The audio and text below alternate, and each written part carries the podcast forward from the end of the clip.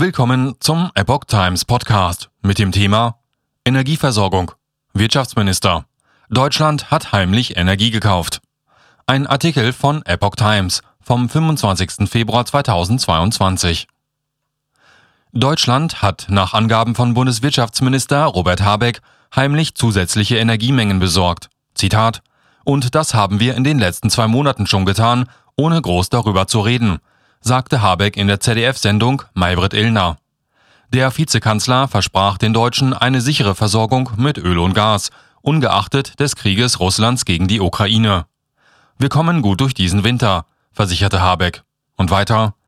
Wir haben kein Problem mit den Gasspeichern. Das gilt selbst dann, wenn die Lieferungen aus Russland noch zurückfallen würden, versicherte er.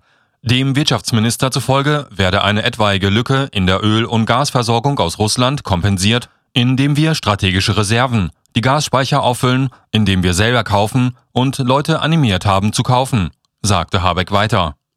Künftig müsse die Politik den privatisierten deutschen Gasmarkt wieder stärker regulieren, sodass sichergestellt sei, dass die Gasspeicher zu Beginn des Winters gefüllt sind, stellte Habeck klar.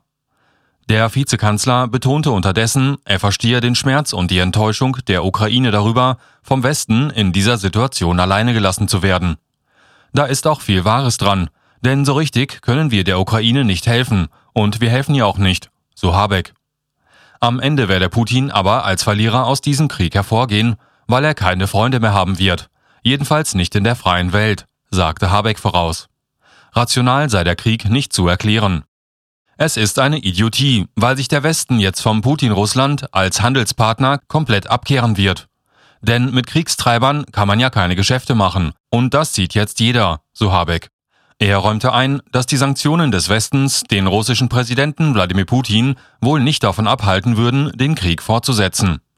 Aber es wird im besten Fall dazu führen, dass Russland daran gehindert wird, weiteres Unheil anzurichten, sagte der Vizekanzler.